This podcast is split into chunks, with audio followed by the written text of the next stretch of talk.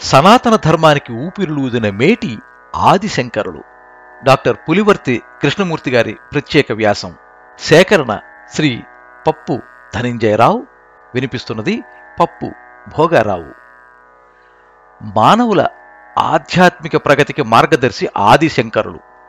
భారతదేశ ఆధ్యాత్మిక రంగానికి ఒక నూతన ఉత్తేజాన్ని దశను దిశను అందించిన ఒక మహోత్తమ తత్వవేత్త శ్రీ శంకరుల జీవితం అడుగడుగున ఆధ్యాత్మిక ప్రతిభతో తార్కిక సూక్ష్మతతో తాత్విక గాంభీర్యంతో మెలబిలలాడుతూ మెరిమిట్లు గొలిపింది.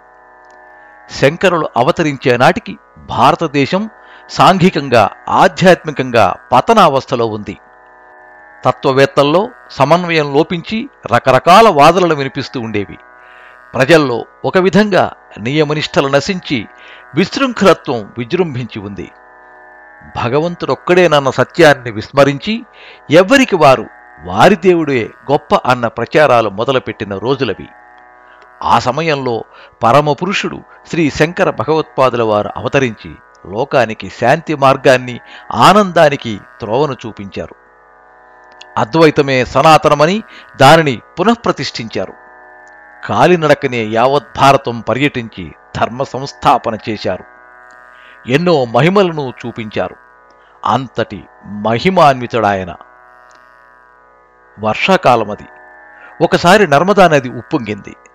చుట్టుపక్కల గ్రామాలు ముంపునకు గురవుతున్నాయి. ప్రజలు భయభ్రాంతులకు గురై హాహాకారాలు చేస్తున్నారు. గాలి ఉధృతంగా ఉంది.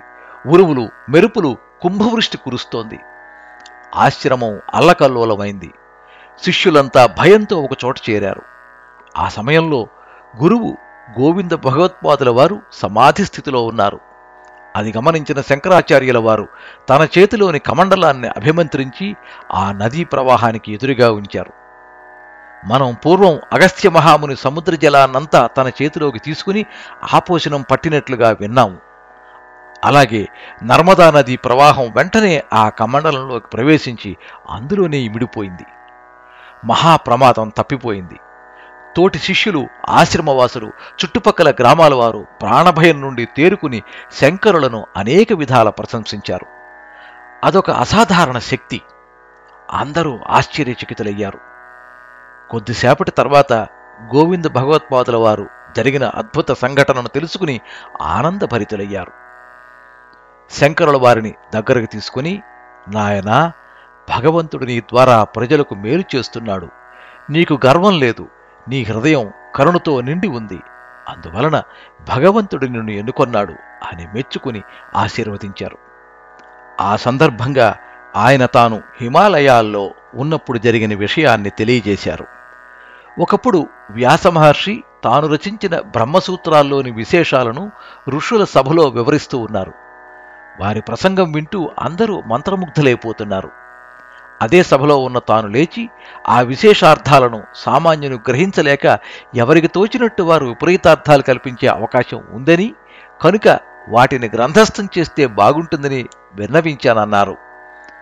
దానికి వ్యాసమహర్షి తనతో సమానమైన శిష్యుడొకడు భగవత్పాదుల వారికి లభిస్తాడని అతడు ఉప్పొంగే ప్రవాహాన్ని కమండలంలోకి సంగ్రహించగలడని అతడే బ్రహ్మసూత్ర భాష్యాన్ని రచించి అద్వైత ప్రతిష్టాపనం చేస్తాడని అందువల్ల అతనికి అపారమైన కీర్తి లభిస్తుందని చెప్పారని అన్నారు.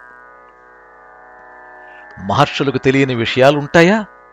ఈ విధంగా భగవత్పాదుల వారు శంకరులను కాశీక్షేత్రంలోనే ఉండి భాష్య రచనకు పూనుకొమ్మని సూచించారు. వారి ఆదేశానుసారమే శంకరాచార్య స్వామి పవిత్ర కాశీ నగరానికి చేరుకున్నారు. గంగా స్నానం విశ్వేశ్వర దర్శనం ప్రజలకు బ్రహ్మ విద్యా బోధనం చేసేవారు. ఈ విధంగా నిరంతర కార్యక్రమాలతో స్వామివారి సన్యాస ధర్మం సాగిపోతూ ఉంది. కాశీలోని పండితులంతా ఆయన మేధా సంపత్తికి ఆశ్చర్యపడుతూ ఉంటే ప్రజలంతా ఆయన తేజోవంతమైన రూపాన్ని దర్శిస్తూ తమను ఉద్ధరించడానికి వచ్చిన అపర విశ్వేశ్వరునిగా ఆరాధించసాగారు. ఎందరో శంకరుల వారిని గురువుగా భావించసాగారు. ఒక రోజున మధ్యాహ్న సమయం అయ్యింది. శంకరుల వారు మాధ్యాహ్నిక విధులు నెరవేర్చేందుకు శిష్య సమేతంగా గంగానదికి వెళుతున్నారు. ఆ రోజుల్లోని వ్యవస్థలో బ్రాహ్మణ క్షత్రియ వైశ్య శూద్రులనే నాలుగు విభాగాలే కాక పంచములనే ఐదో విభాగం కూడా ఉండేది. అటువంటి ఒక పంచముడు నాలుగు కుక్కలను వెంట పెట్టుకుని శంకరుల వారికి ఎదురుపడ్డాడు. దగ్గరకు రాసాగాడు. అది చూసి శంకరుల వారు అతన్ని పక్కకి తప్పుకో అన్నారు. దానికి ఆ పంచముడు స్వామి మీరు తప్పుకోమన్నది ఈ దేహాన్న చైతన్యాన్న చెప్పండి. గంగాజలంలో ప్రతిబింబించే సూర్యునికి పంచముడి దగ్గర కుండ నీటిలో ప్రతిబింబించే సూర్యునికి తేడా ఉంటుందా? బంగారు కుండలోను మట్టి కుండలోను ఉన్న ఆకాశానికి తేడా ఉంటుందా? ప్రత్యగ్రూపమై అచంచలమై సహజమైన జ్ఞానానంద సాగరంలో ఇతడు బ్రాహ్మణుడని అతడు పంచముడని ఈ భేదభ్రమ ఏమిటి? ఈ ప్రశ్నకు శంకరులు ఈ విధంగా సమాధానమిచ్చారు. నిజం భేదం లేకపోవటమే సత్యం. జాగ్రత్త స్వప్న సుషుప్తులలో ఏ చైతన్యం కదులుతోందో బ్రహ్మ మొదలు చీమ వరకు సమస్త జీవరాశుల్లో ఏ జగత్సాక్షి నిబద్ధమై ఉందో ఆ చైతన్యతత్వమే నేను అని కనిపించే ఈ ఆకారం నేను కాదని దృఢమైన ప్రజ్ఞ ఎవరికి ఉందో అట్టి వ్యక్తి పంచముడు కావచ్చు బ్రాహ్మణుడు కావచ్చు అతడు నాకు గురువు అని నా నిశ్చయం. ఈ విధంగా శంకరులు మనీషామమ అనే మొగటంతో ఐదు శ్లోకాలతో తమ విశ్వాత్మ భావాన్ని ఆచరణాత్మక అద్వైతాన్ని వెల్లడించారు. దీన్నే మనం మనీషా పంచకం అంటున్నాం. శంకరుల సమాధానంతో పంచముడు సంతోషించాడు. అప్పుడు అద్భుతం జరిగింది. నాలుగు వేదాలు తనను స్తోత్రం చేస్తూ ఉండగా పంచముడు విశ్వేశ్వరుడు రూపంతో సాక్షాత్కరించాడు. శంకరుల వారు ఆశ్చర్యానందాలకు గురైనారు. ఆయనకు సాష్టాంగ నమస్కారం గావించారు. వినయ విధేయతలతో నిలబడగా శివుడు నాయనా సర్వకాల సర్వావస్థలలో అవస్థలలో సర్వజీవరాశుల్లో ఒకే చైతన్యాన్ని వర్ణిస్తున్న నీవు జ్ఞానివి. సర్వజ్ఞుడవు. కలిదోష దూషితమైన బ్రహ్మసూత్రాలను మరల సరైన పద్ధతిలో సమన్వయించి చక్కని భాష్యాన్ని రచించాల్సి ఉంది. దానికి నీవే అర్హుడవు అన్నాడు. ఇలా అనుగ్రహించి స్వామి అంతర్హితుడయ్యాడు. ఈ భావాన్ని స్వాములవారు బ్రహ్మసూత్రాల్లో ప్రతిపాదించారు. శంకరాచార్య స్వామివారు బ్రహ్మసూత్ర భాష్యాన్ని పన్నెండు ఉపనిషత్తులకు భగవద్గీతకు భాష్యాలుగా రచించారు.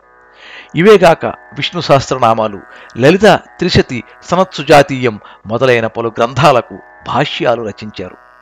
శంకరుల వారి ప్రజ్ఞతో శిష్యుల అధ్యయనాలతో కాశీక్షేత్రం ఒక అద్వైత సిద్ధాంత నిలయంగా మారింది. మీరింతవరకు సనాతన ధర్మానికి ఊపిరులూదిన మేటి ఆదిశంకరులు ప్రత్యేక వ్యాసం విన్నారు. రచన డాక్టర్ పులివర్తి కృష్ణమూర్తి సేకరణ శ్రీ పప్పు ధనంజయరావు వినిపించిన వారు పప్పు భోగారావు. సర్వే జనా సుఖినో భవంతు.